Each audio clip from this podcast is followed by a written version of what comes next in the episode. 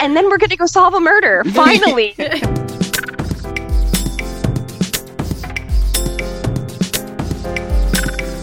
This is Geekology, a show where we geek out about all things awesome. Episode 2 The Longest Wedding Toast Ever.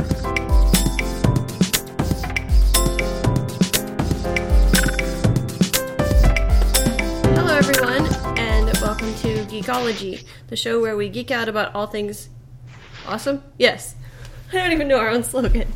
You came up with it. I know. um, this is episode number two. Two.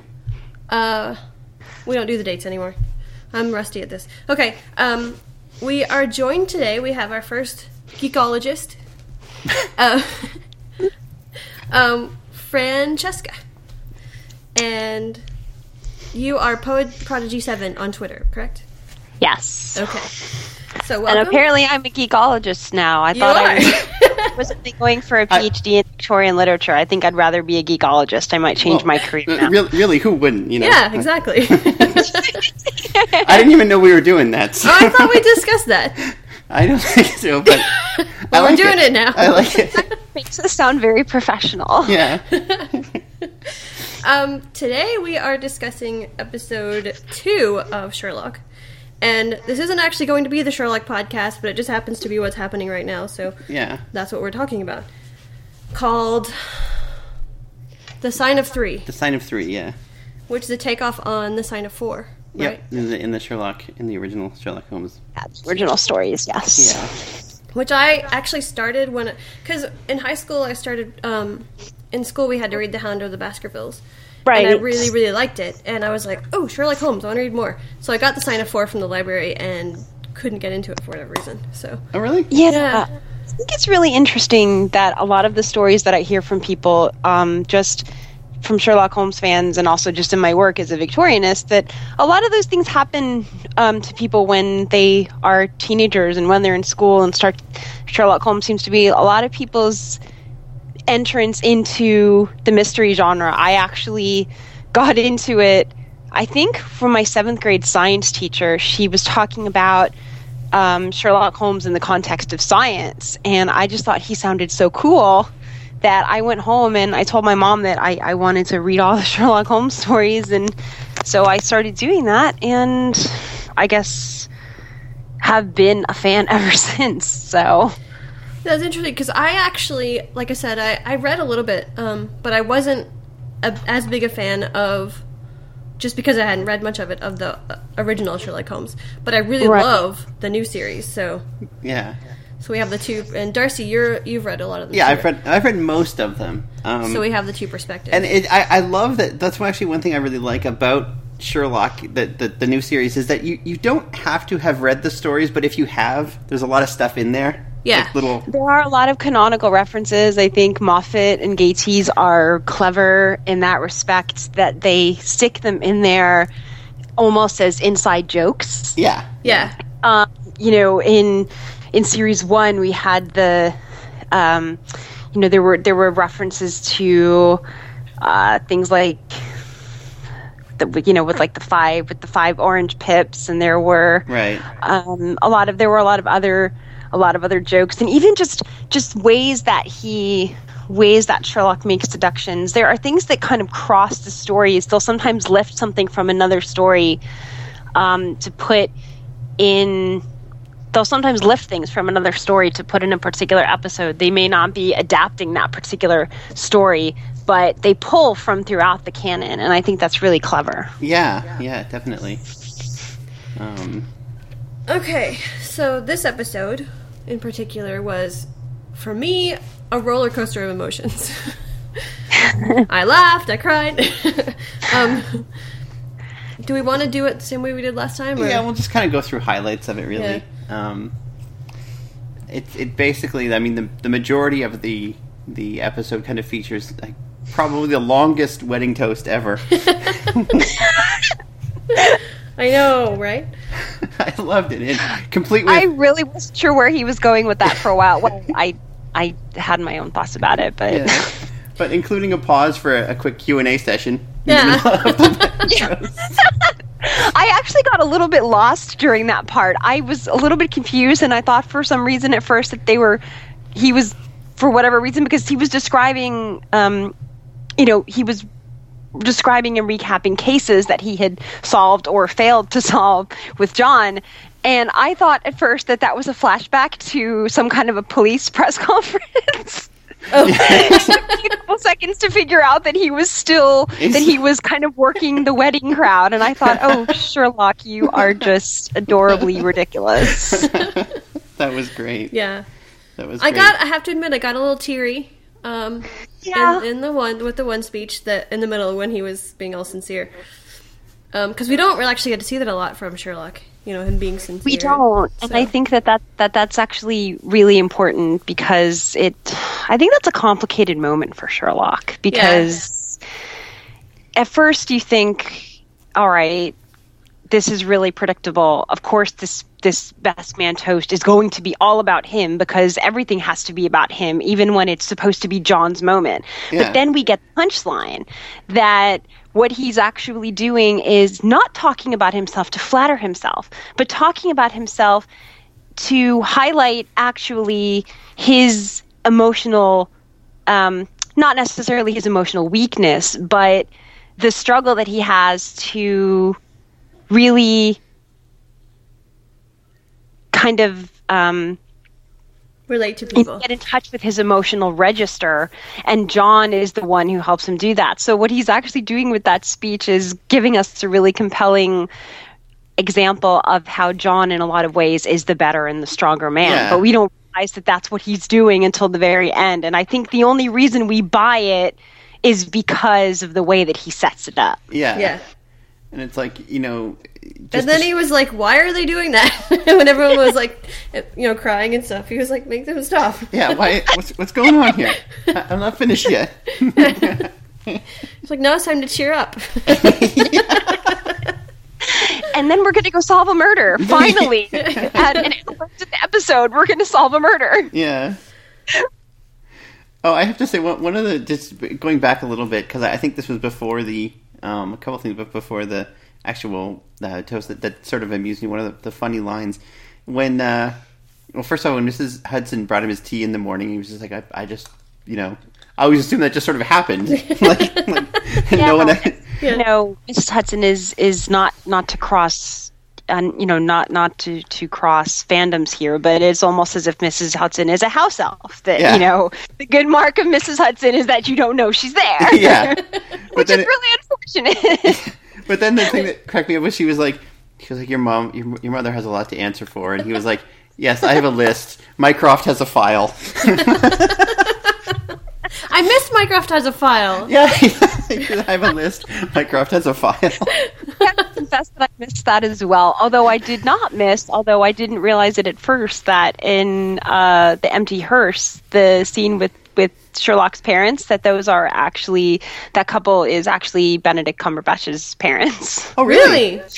So Oh, that's I, cool. I was really amused by that. That was a very clever, and that was a very uh, that was a very clever addition there. Speaking of that, is does Benedict actually play the violin? Because if if he does, that would be awesome. I I don't think he Oh, learned the violin as a but apparently he did have a violin coach that he uses when he has to film those scenes. So yes, Yeah. he does actually. I don't know if he plays the violin on his own as a hobby. I don't think he does, but I do know that he does have a violin coach for the scenes in Sherlock where he has to play the violin. So that's authentic, and I actually find that very impressive. Yeah. like that's actually authentic playing. Yeah, that's Wow. Oh, actually Oh, wow. predicting, which is, is That's I- kind of amazing because it's a, it's really good. Like yeah. Yeah, and I think it's important because it shows the extent to which he really wants to immerse himself in in the character. yeah, Yeah. Yeah. Yeah, that was that was that was great. Um, and obviously, like the whole thing leading up to to the the um, uh, the the wedding, we kind of skipped over. But like, where the other thing I thought was sort of amusing was where he's basically almost not not really interrogating, but very certainly interviewing all the prospective wedding people, like the ushers and the the yeah. Right.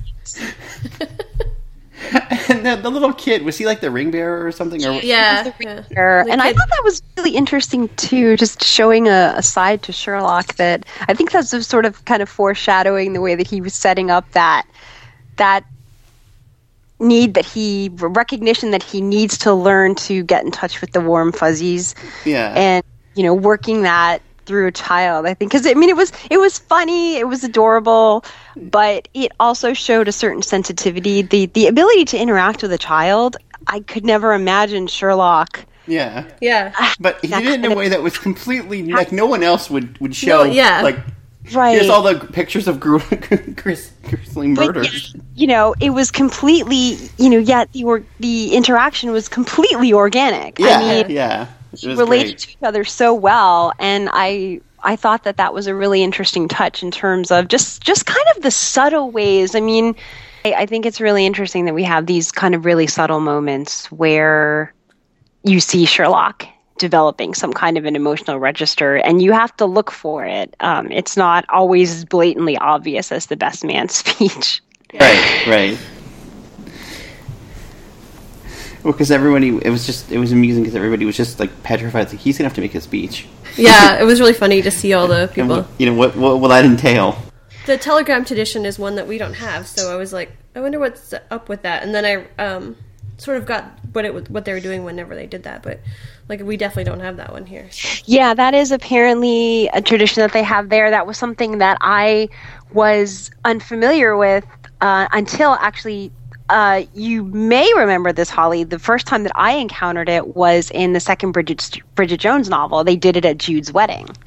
Um, that was the first time I actually encountered it, and I was like, "Oh!" And then I completely forgot all about it. I don't. I didn't. No, I don't remember that at all. Actually. I didn't either. And then a friend of mine pointed it out to me recently. She said that was the first time I encountered it. And I said, you know what? You're right. and then when I was watching Sherlock, I said, oh, yeah, that's where I remember seeing that. So that must be a thing that they do there. Yeah. yeah, because he was like blah blah blah Love, love blah blah love, blah love. blah. There's, there's a general theme here. yeah, that was great. Um, trying to think now what are some of the other the other highlights. Um, They were drunk. Drunk Sherlock and drunk Watson were kind of awesome. yeah, yeah. Those scenes were really funny. I thought. Yeah. Yeah. Oh, I know. I should should point out actually a funny thing is the the thing at the beginning with uh, with Lestrade, and he he was he was just he was on this this you know case that he'd been investigating for years, and it's like, oh, Sherlock needs you for something, and he just abandons it, and he's like, I need some things to say about Watson. yeah, I- you you have this moment where it's like I, I love I love the text message. It's, it's it's you know Baker Street, help now. I really think that there's something.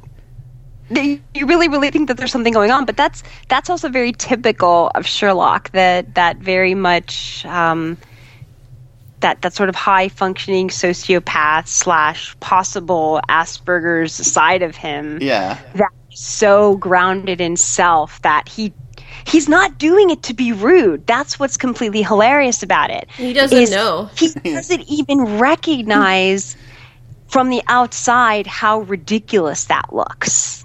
Yeah. And I think that's why we accept it. Um, it's it's actually really interesting because I've noticed that in the in the gap between the two in the gap between the two seasons uh, or the gap between seasons two and, se- and, and season three um, i was watching i've been watching a lot more of um, of the Big Bang Theory, and something that Jim Parsons was saying recently about Sheldon, I think actually clicked for me with Sherlock. This idea that we accept it because of the way that everyone else around the character recognizes that they're not doing it to be rude. So we see, for example, uh, you know, all of Sheldon's eccentricities, everyone accepts it because that's just the way he is. He's not trying to be a jerk. He's just so wrapped up in his own insecurities that he doesn't recognize that he's being a jerk. And everyone else accepts it, which means the audience accepts it and doesn't get annoyed by it. And we embrace that with Sherlock similarly because we see that the other characters are not getting frustrated with him and leaving him in the dust, but actually trying to cultivate whatever kind of humanity might be buried underneath all of that. You know, they're they're not giving up on him, so we don't want to give up on him either. Right. Yeah. Well, and it's really interesting because you get to see um, Mary's interaction with Sherlock because you you know she could very easily be someone that um, resents him because he's you know someone else in, in John's life, but she sort of embraces him, which is kind of interesting that she you know because she does it because he does, and um, Yeah. Like like I really like that character actually. I think it's I think that's uh, a really interesting, not necessarily canonical departure, but it's an interesting uh, way that they are enriching the stories because Mary is in the original Sherlock Holmes stories is she's not she's not very present. Um, No, Conan she's really Doyle not. has Conan Doyle has a, has a way of getting her out of the way very very easily. Um, she's either either you know um, away visiting friends or relatives when Watson is off with with Holmes or she is telling Watson, you know, go to him because I know that you miss him and I know that he misses you and she cultivates that relationship from the outside. Yeah. And yet I think this this modern day adaptation is really telling us that no, you know, she can have a place in this relationship and she can have a an active way to not just cultivate their continue to cultivate their friendship, but she can interact with them on on an equal level. This is not, uh, you know, this is not 1887. This Yeah. is 2014, and Sure. I. Well, and she So- completely manipulates both of them whenever um, Yeah. she's, you know, Yeah. which was kind of amusing. Like I was like, oh, she's she's playing both of them here, so that was funny. I thought. The, the other thing that that j- sort of ties into what you were saying before about about Sherlock and you know being him him being able to relate with to people and whatnot, it was an interesting when when he was when Watson told him you know he wanted to be his best man and all that stuff, and it, it seemed like he was just completely taken aback that that you know Watson actually considered him a friend. You know, like Yeah. it was like he just he he was. I, and it was just kind of it, it was sort of it was the funny that it was played because he was you know he was talking about all the stuff he was he was saying and he was his responses but we see him and he's just he's just staring at him like he's just not saying anything at all but it was just It is strange, and it's strange because he knows that they're friends. Um, he he you know he recognizes that extent. He recognizes that extent of their relationship, but yet he doesn't see himself as being worthy of that kind of recognition and a friendship, of that kind of honor. I think that he is at a point in the development of his emotions where he can recognize that he needs John and that he can appreciate John, mm-hmm. but he doesn't, I think. He's not at the point yet where he can appreciate himself enough to recognize that John appreciates him. And I think mm-hmm. we can all sort of. I, I know I can identify with that in some respects. Like you don't really realize how you affect people until they tell you. You know. yeah yeah So. Yep. You know, you might actually affect people more than you realize. So I think I know I can identify with that. sen- Like, wait, what? you know, and So- yeah and john and the, the truth is that however much he, he can't seem to grasp that is he has affected john's life because john has found himself back in back in civil society he is a wounded warrior and he feels very useless and yet the work that he does with Sherlock gives him a way to protect the public. It allows him to be it allows him to act on his soldierly instincts without him being on the battlefield. And that's important. That's important to him. It makes him feel valuable. Um, and he appreciates Sherlock for himself and for their friendship, but he also appreciates what Sherlock has been able to do for him, for his mental health and his stability, and for his for his rehabilitation. Yeah. Yeah. Yeah, definitely.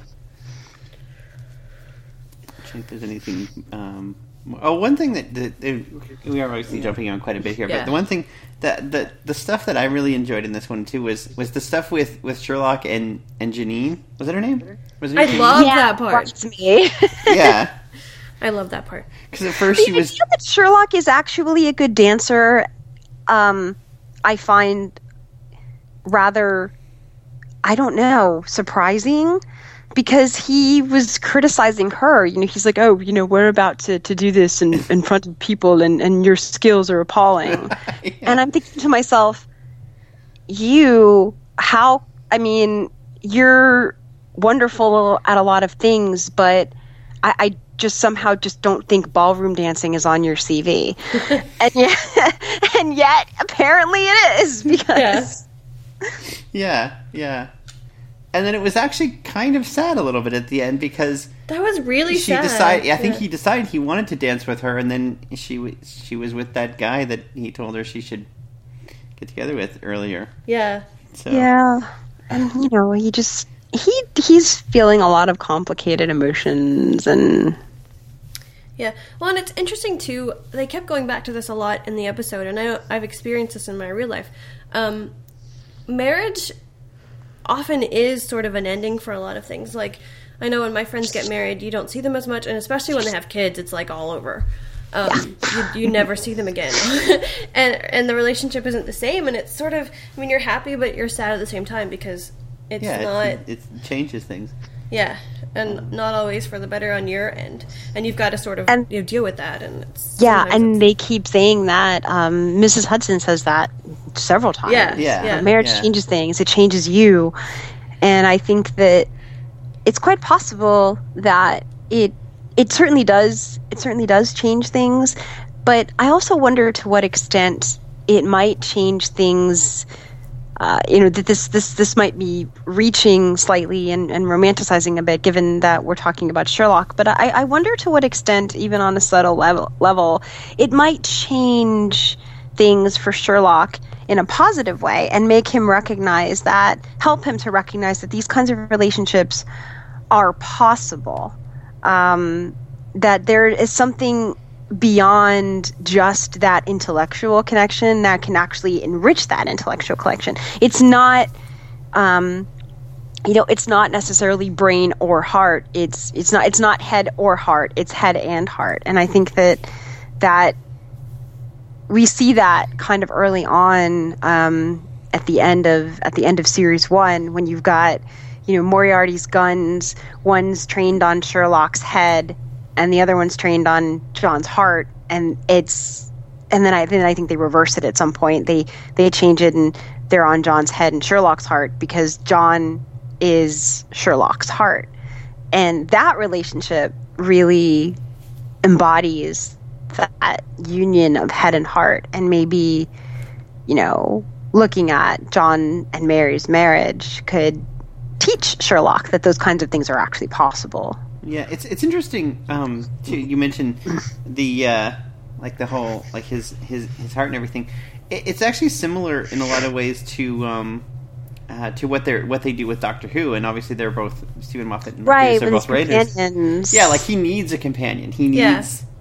he needs somebody with him because you know he can't. things don't go very well when he's on his own. Yeah, Um, right and it's it's you know it's about cultivating you know cultivating pers- personal relationships that we you know in terms of similarities drawing similarities between characters like Sherlock and Doctor Who these these are people who in you know to kind of invoke a, a, a cheesy term their their mission is kind of to save the world and save you know save mankind and better mankind. And yet you know in order to do that in order to be able to do that they need to be able to relate to mankind. So they need to be able to cultivate human relationships. And so that's that's just as important that is just as important i think for the doctor as it is for sherlock. Oh yeah, Yeah. yeah.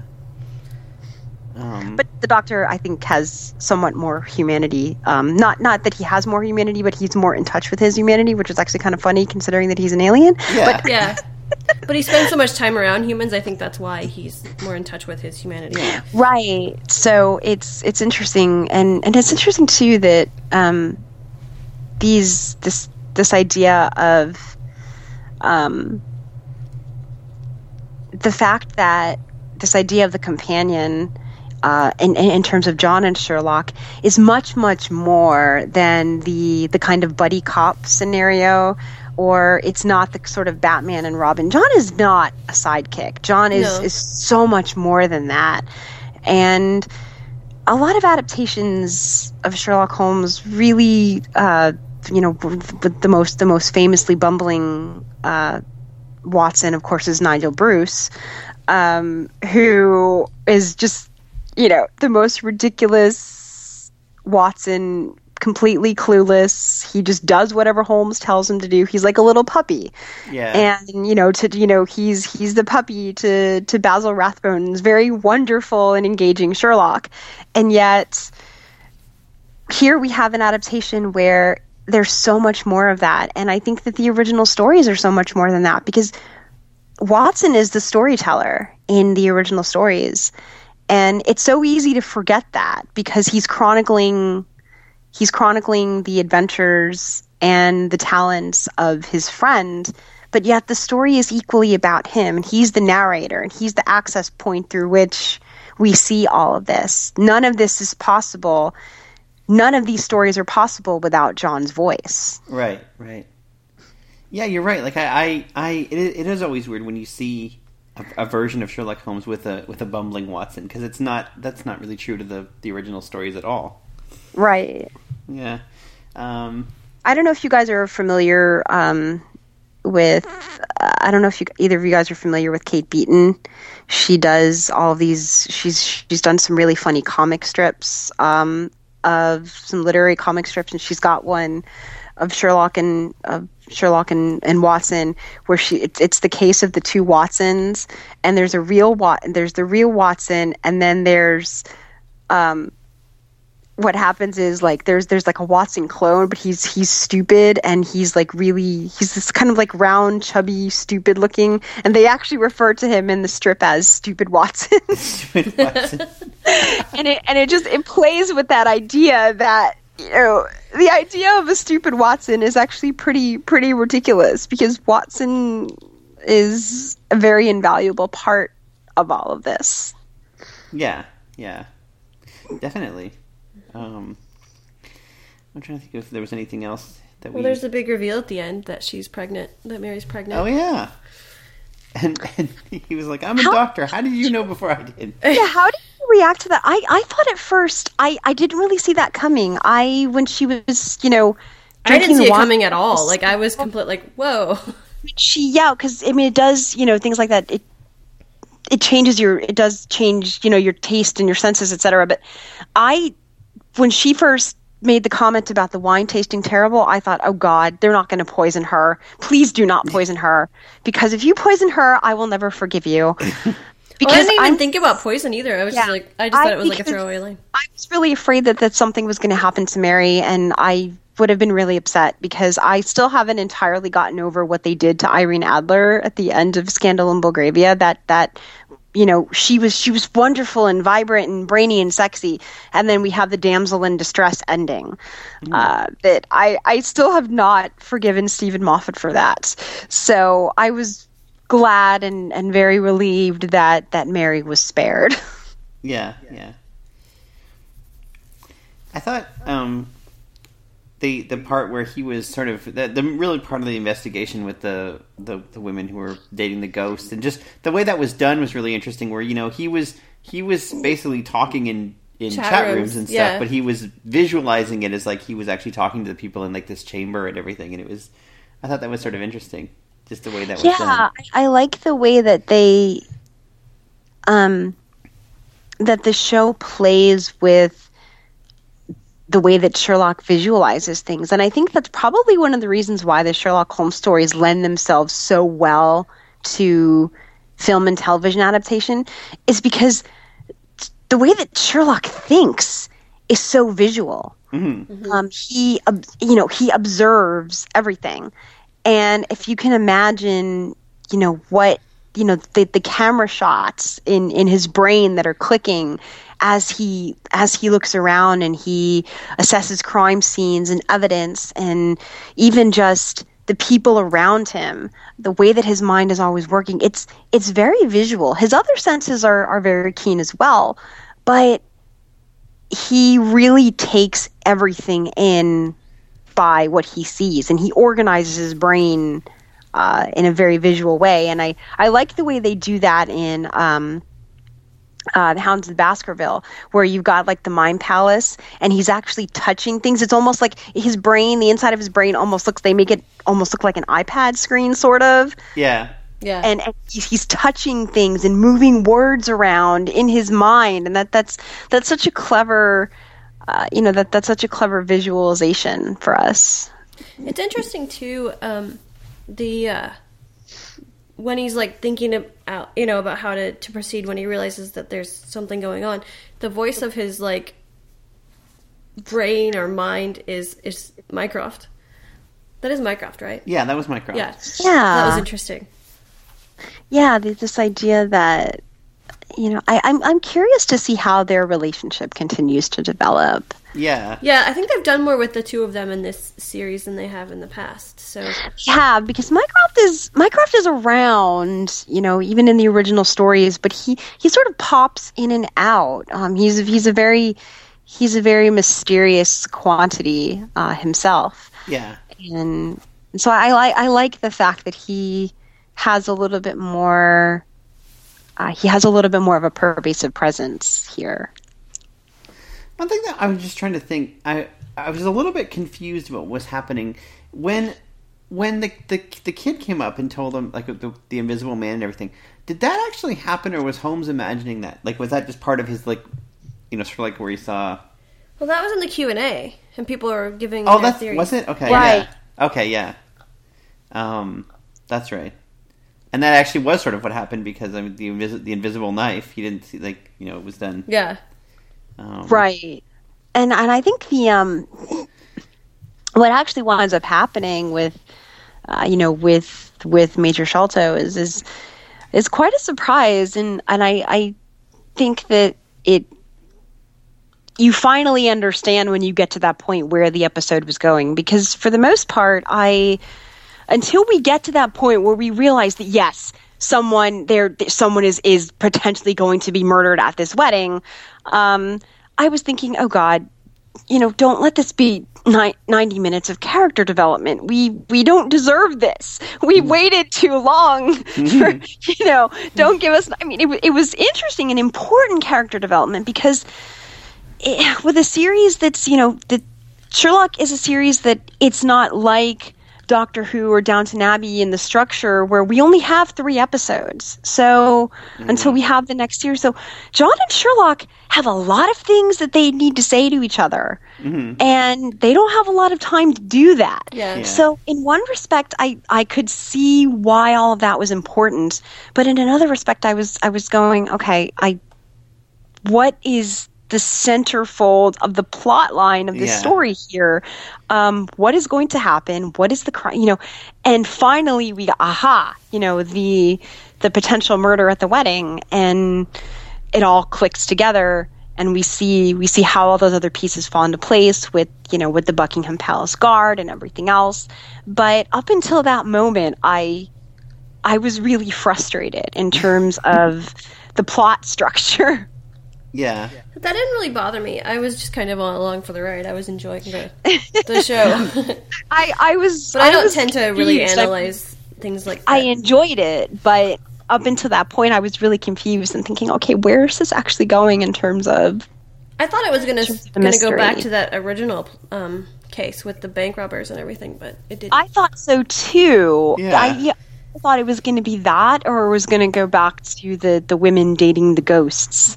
yeah, Um, Yeah. you know, because which I, it all kind of tied into the, the bank robbers, not so much, but the the ghost thing all, but all kind of yeah, tied the into ghost the- ghost thing, it all did. Yeah. Um, and I thought that but for whatever reason, you know, up until that point, we made that connection because he used the, yeah, I mean, he used those women to gain access to the wedding.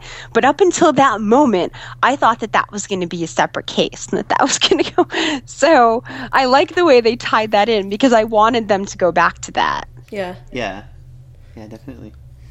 Um, I was a little bit confused actually how they he used the women to get access to the wedding. They were the way I understand it, and I could be wrong too, because it was a little bit confusing. It happened so quickly. My understanding is that they were all wedding guests. So he was able to gain access, I guess, to their invitations. And so he knew where the wedding was going to be or something. I'm not really, I don't know, actually. Maybe I'm wrong. well, I thought one of them was One like, of them was a guest. One of them was a- was and Yeah. I thought they were some. They weren't they somehow all, or at least some of them involved with that the major in some fashion. Like, um, They must have been because that, yeah, well, the one girl was, wasn't she? I think, I think so. so. This is definitely one of those one of those episodes you, you want to watch more than once just to. You do, yeah. It, there was there were a lot a lot of details in this particular one that I just things were just flying past me, and I was like, wait, I don't because the flashbacks, the the flashbacks to those moments with John, and I was going, okay, wait, I is this a crime? Is this just a random flashback? I I really there was so much going on in this episode. I, I found it um, kind of to be sensory overload at times. Well, it was interesting because I didn't know um, the woman that he was, the bridesmaid that he was with was was it Gina? Was that her name? Janine? Janine, yeah. Um, and so when he when he saw the guy and he was like, Janine, this is the guy for you, and I was like, wait, who's Janine? And I was really confused. so then I had to go back at the end and watch that scene again because I was like, oh, that's what. it Okay, now I understand. Yeah. And it's it was um it was interesting too because yeah you think you you you think as as you're wa- going through it that it's it's all random. Like just the, the stories he's like the thing with the the thing with the the guy who was attacked in the shower and the, the the thing where you know they were they were drunk and everything. But it all it all ties together Yeah. at the end. And I don't even think he realizes that it was going to tie because it was like they were like so what happened? How was he attacked? Like actually I don't know. That was actually one of those clever moments where um, I, I because I spent a lot of time wondering how this particular story was going to relate to the original Sign of Four, and other than the fact that they use some of the same character names, the structure of this of it really was very different. Yeah. Um, but I mean, of course, in the original Sign of Four, that's how Watson and Mary meet. Um, They don't get married in that story, but that's how they meet. Um, but the scene with the with the guard, um, the way that Bartholomew, yeah, Bartholomew Sholto, the way that he's killed in the original Sign of the Four, um, he is. They find him in a door that's locked from the inside, and he's just got this poison dart in his neck, and they're just like, well, but how? There's no signs of fourth entry. There's nothing. And so that that was a kind of clever connection to to the original to grounded in the original story. But again, something that you wouldn't pick up on unless you had read the original story. Right. And something that's not necessary which is which actually is actually what i like is that you you can pick up on those canonical references but they're not essential to understanding what's going on in this particular in this particular story. It's it's a mystery in and of itself Yeah. that can in that can exist independently of the original story even though it draws from the original So I story I know that Steven Steven Moffat likes to do that because in, in Doctor Who, there's a lot of that. There's a lot of there's a lot of stuff that you know references and kind of callbacks to the you know the classic series. That if you're if you're not familiar with the classic series, it you know you you'd miss them, but it's not like it's not essential. But it's just sort of a neat little Yeah. little treat for people who who are familiar with the, the old the old episodes. And I think that's something that is actually very um, I think that's something that's very distinctly British because they're they're very proud of their they're they're they're proud of their literary and cultural history very very much. And we see it even in you know we see it even in in things like Downton Abbey some of the some of the literary references in Downton Abbey. You know I sit there and and I I recognize a lot of those literary references and it's like ha you know you, you could you could totally play a drinking game with you know with that and and i think that that is just a fun way to ground a lot of these things in in a very rich um, you know in a very rich tradition of storytelling that Yeah. that the english are very very proud of Yeah, and, and what's what's great is if, if you're if you're not as familiar, you can you can you don't have to see them, and I think that's actually one of the mistakes they made. Um, I don't know if, if you ever saw it or not, but back in the the '90s, they tried to make an American version of Doctor Who, and the, what the problem was, it was almost like you really needed to be super familiar with the original because there were so many things that were just dependent on that, and I think. I Well, the think most people just like, found it confusing. The first 30 seconds, it was like you had Daleks, you had Davros, you had Master, you had.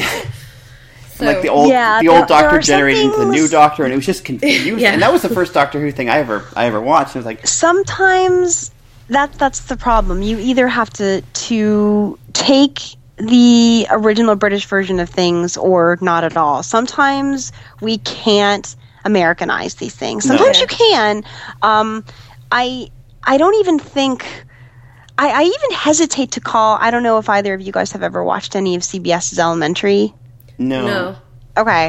Um, I, I, I suppose, for all intents and purposes, yes, it's an Americanization of Sherlock Holmes, but he's still so quintessentially English. I mean, it's Jonny Lee Miller, so you know he, he's still very quintessentially English. And just because he's living in Manhattan, it it doesn't feel it doesn't feel like it's Americanized in a very cheesy way. So right it it works. Um, I have to say, I was really skeptical um, last year when the first season aired. I was really skeptical in the beginning, but I, I fell in love with it um, in a very different way. In a very different way than I love Sherlock. I'm I'm loyal to to Sherlock and Elementary. Some people are are one or the other. Um, some people are Sherlock purists. Some people like Elementary better. I'm very loyal to both in very different ways. Um, you know, some people have issues with the fact that Elementary gives us a female Watson, um, and that oh that that is so goes against the canon. That's such a departure. You can't do that. I actually think it's really intriguing, and I like it, but yet in other respects, sometimes Americanizing something doesn't work because it's it's too much grounded in a particular culture. Yeah, and if you yeah. take it out of that culture, nothing makes sense anymore. right right and i think that I think it was like when they tried to do is that touring show when they tried to do an Americanized version of uh, a U.S. version of what was that show, Little Britain? oh and yeah yeah oh my, it did not work. It it wasn't even funny. It just I it don't know didn't if I, I work. think I maybe. Did we see one episode of that? I can't remember now. i think so I think I have it on something to watch, but. Yeah, and it didn't. It, it the American version didn't. I don't think it. I don't think it took off. I think they only did like one or two seasons. yeah i don't They think yeah they they, didn't they did, and it just it didn't work. It's just because you, you some things don't. It's it's interesting because, you know, it it's still very much Western culture, but at the same time it it's such a different it's such a different mindset, and things don't things even even things like humor are, mm-hmm. are very much grounded in culture and a lot of americans don't understand don't understand british humor. The, the, the, thing, the thing that's unfortunate about that is that when when we say that when those of us who do understand british humor when we say that it almost makes us sound pretentious as if americans are stupid. But it, it's not that americans are stupid. It's just a different mindset. Yeah. Yeah. And it's a different kind of humor because I know, um, uh, like The Office, for example. It started out like the first episode of The Office, the American version of The Office, is is almost a scene for scene redo of the British one. And Right. It didn't work so. It wasn't really until they kind of had to find their own voice, you know, like. Yeah. And and I, I like both the American one and, and the British one, but they're very different shows, and I think they had to be. I think they had to because it you know, again, it's such a, it was such a British thing that it had to become it had to kind of find its own. Yeah, it has to find its own voice. Yeah, exactly. Um, I don't think I know. I've never seen this, but apparently the um, American version of coupling was was pretty much a, a you know scene for scene thing, and it didn't work. I, I've heard that it's not not good. I, don't- I don't. I mean, I don't know, but I, I've. I I've love heard- coupling. Well, they're apparently they were also apparently going to do an Americanized version of that of the Inbetweeners, and uh, which is another British series. And tech and I've seen not not a lot of it, but I've seen some of the Inbetweeners, and you don't need to. It's just a bunch of teenagers, and it's just it it will translate. Trust me, the humor will translate. Mm-hmm. And you know, I, I've seen the Inbetweeners, and when I found out that they were going to Americanize it, I'm like, but you don't need to. Just air it here in its original form. I mean, a bunch of teenagers running around getting drunk, having sex. You really don't think the humor is going to translate? Trust Yeah, me, it will translate. That's pretty much universal. Yeah, yeah. so I, I don't know why they had to bother um, thinking to do that. It's like just just just bring it over here. Yeah, just show And the show the British one. People will people will get it. I mean, yeah. Enough. It's it's yeah. I I think that, which is why I'm I'm so glad that. I'm so glad that Sherlock has, has taken off so well here. Yeah. That it's been so well received because it is it is such a great show, and I, I think that um, I actually not not to go back to this idea of you know Americans not appreciating British things and uh, you know Americans not being cultured and not highbrow enough and blah blah. But I, I do like I do think it's it's promising that we see things like Sherlock and Downton Abbey uh, taking off here in their original form because it is showing us moving away from the tendency to have to Americanize everything yeah, Yeah. uh, because we, we don't have to Americanize everything. We it's it's I think that that's probably one of that's if if if, if we have any fault at all, it's that we do have a hard time savoring things in their original form. We have to Americanize everything. And and that that kind of certain things just lose their flavor when you do that. Yep. Yeah. Yeah. Definitely. So I think I think that we as a culture should embrace other cultures more. Yeah, and um, and I mean even Doc, like going back to Doctor Who, I think it's it's since it's come back and since BBC America has been running it in the US, it's it's doing very well. It's doing it's really doing well. amazingly well. I mean, Yeah. so much to the point that I was really surprised when they were going to do uh, when they were they were you know airing the Day of the Doctor and all that back back in November. Um, and I some some of the some places in the U.S. were going to be doing like syndicated screenings at at movie theaters. yeah, And Yeah. there was one. I mean, I you know live in Gainesville, Florida, and there was actually a not even in Gainesville, like in the town a little bit south of Gainesville in Ocala, that you know was actually screening it, mm-hmm. and we were shocked. I mean, we were all just like, "Yeah, road trip to Ocala," and mm-hmm. because I think you know it is it is actually a popular show among the college crowd as well, but but it I was really really pleasantly surprised to see that. Yeah. Um, so it yeah, is it is encouraging. definitely, Yeah. definitely. All right. Well, Do we have anything else to anything add about we want to Sherlock? say about or- Sherlock? About this Have we- episode, I think we've kind of I think we've covered it. Yeah. jumped around quite a bit, but um, Yeah, we covered it though. Like yeah. people have watched it already, so they know what I happened. think yeah, people have. Although the only thing that I do wonder, um, which is sort of just kind of more of a general question, is if anyone is, um, we you know we, we we see Sherlock come back and that's great and we're all happy about that, but I wonder if anyone is still grieving in, in a completely different way. Um, if anyone is, is, is grieving, you know, the loss of Moriarty, um, if anyone was actually hoping that that you you knew that he wasn't going to come back, um, the way that he killed himself was just too convincing. yeah, yeah, But I, I found myself when I was watching The Empty Hearse, I, I found myself still very much kind of grieving Moriarty in a way. Um, and I think that that's actually really a testament to Andrew Scott because Andrew Scott gives us a Moriarty who is actually likable. Um, he's a villain, but he's a likable villain. yeah. and he's fun. He's Yeah, he sexy. was really fun. I thought actually, and there And- were people I- who really I- didn't like him. Like he was very polarizing, but um, I don't I don't grieve for him in the way that I grieved for you know we couldn't really grieve for Sherlock because we knew he was alive, so we were sort of grieving for John. Yeah. I so I, I'm I'm not grieving for Moriarty in the same way that I'm grieving for Sherlock. I'm grieving for Moriarty in terms of the dynamic that he brings to the show. Um, I'm not really grieving for the loss of him so much as a character. I, I it's it's very mixed up. I'm not sure whether I'm grieving for Moriarty or whether I'm grieving for Andrew Scott. I'm not 100 percent sure. maybe a little of both.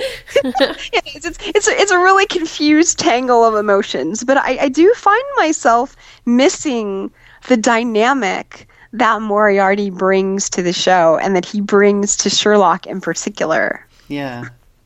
Yeah, um, I kind of wondered because I, I, like I said in the last episode, I, I didn't rewatch season two, so I wasn't as familiar with. Like I had to get refamiliarized with you know what happened, the events of of the end of season two, and I couldn't remember how he killed himself. So I actually even wondered at the end if it was him, but I don't think so. No, it was The I- the mysterious man at the end. So I, I really liked that in last week's episode. How we kept seeing the different ver- like like oh okay we're gonna see how what happened. Nope, no we're not. That's just someone's theory of what Yeah. happened. I know that they were all, you know, they were all theories, and and for a while, I I wasn't even sure what was the real one and what was Anderson's, you know, what Yeah. was Anderson's theory. It got a little bit confusing. yeah, Um, a lot of those were clearly, a lot of those theories, I, I, I think, were clearly uh, Moffat and Gatiss poking fun at in, in, in a in a nice way, not in a mean way, but I think that they were clearly poking fun at some of the fan theories. oh yeah, have totally, totally. They were. Um, that that that was that was pretty blatantly obvious. Um, and if those were actual, real fan theories that they, t- I mean, some of those were pretty clever. Yeah, Um, I liked the uh, the bungee cord. yeah, and like, but because Anderson was like, yeah, I guess that could work. That's not how I would have done it. I mean, clearly that was him responding to the, yeah, the fan. yeah. I, I, I really I thought that that and Derren was Brown was there, and, yeah. and then Yeah, and the, then well, the Derren Brown thing was was a little bit incredulous. I I didn't really buy that one. And then and then Moriarty and Sherlock were kissing, which was interesting. I I I have to admit there there was a, a part of me that that squeed a little bit as a fangirl when I saw that. I, a little, I have- yeah. I was like, huh. I, I did. I, I really there there was a moment when I thought, oh, But then that I was is like, no way. There's no way that could oh, happen. I when, know. when that But- happened, my thought was but like, that that is basically that that is that is a fantasy that has probably been acted out in so much fan fiction that to see that That's to what I was just thinking, that- Yeah, like fan fiction. I bet there's a ton of that fan oh, fiction. Oh yeah. gosh, I mean, to see them acted out on screen is like it's, it's a fangirl's dream come true, I mean, or fanboy, whatever. Yeah. Um, it, it, I really that that moment was so. I think, in terms of a nod to the fans, that was such an iconic moment, and if they had, I was so glad that they included that Yeah. because it, it's acknowledging the, you know, the slash element and all of this. Yeah. So. Okay, so is that pretty much cover Yeah, it for us? I think that's and unless anyone has anything else to add, I think that's probably going to do it for this week's Sherlock. Yeah. And then we just have one more, unfortunately. How? I know. It's already over, almost. Yeah. It seems so strange. It just started. I know. Hopefully, we don't have to wait another two years Yeah. for the next the next. I think I I hope we're not going to have to. I don't think we're going to have to because I think like Holly and I were talking about this before that one of the problems was that there was there were Hobbit things that were interfering for a while with series with filming of series three because Martin Freeman and, and Benedict Cumberbatch were both doing The Hobbit, Right. and so now they're all wrapped up, and so hopefully, and, and Benedict's done with with Star Trek and uh, he, he's got a lot of he's he's had a pretty busy schedule so um, he's been a pretty busy busy bee in terms of filming so but hopefully yeah a two year wait i think would be very devastating for a lot of us Yeah, I think so. All right. Well, um, I think that's going to wrap it up for this week. this week for this geekology. Um, thanks, Fran Cheska, for being our geekologist. And Thank you for having me. Yep. And uh, again, you can follow her on po- on Twitter at Poet Prodigy Seven. You can follow um, the Geekology Show on Twitter at Geekology Show and geekologyshow.com and feedback at geekologyshow.com. and I'm Holly Anderson, and you can follow me on Twitter at DHS Holly. I'm Darcy Bernard, and you can follow me on Twitter at DHS Darcy. Thanks, everyone, and we'll see you next time.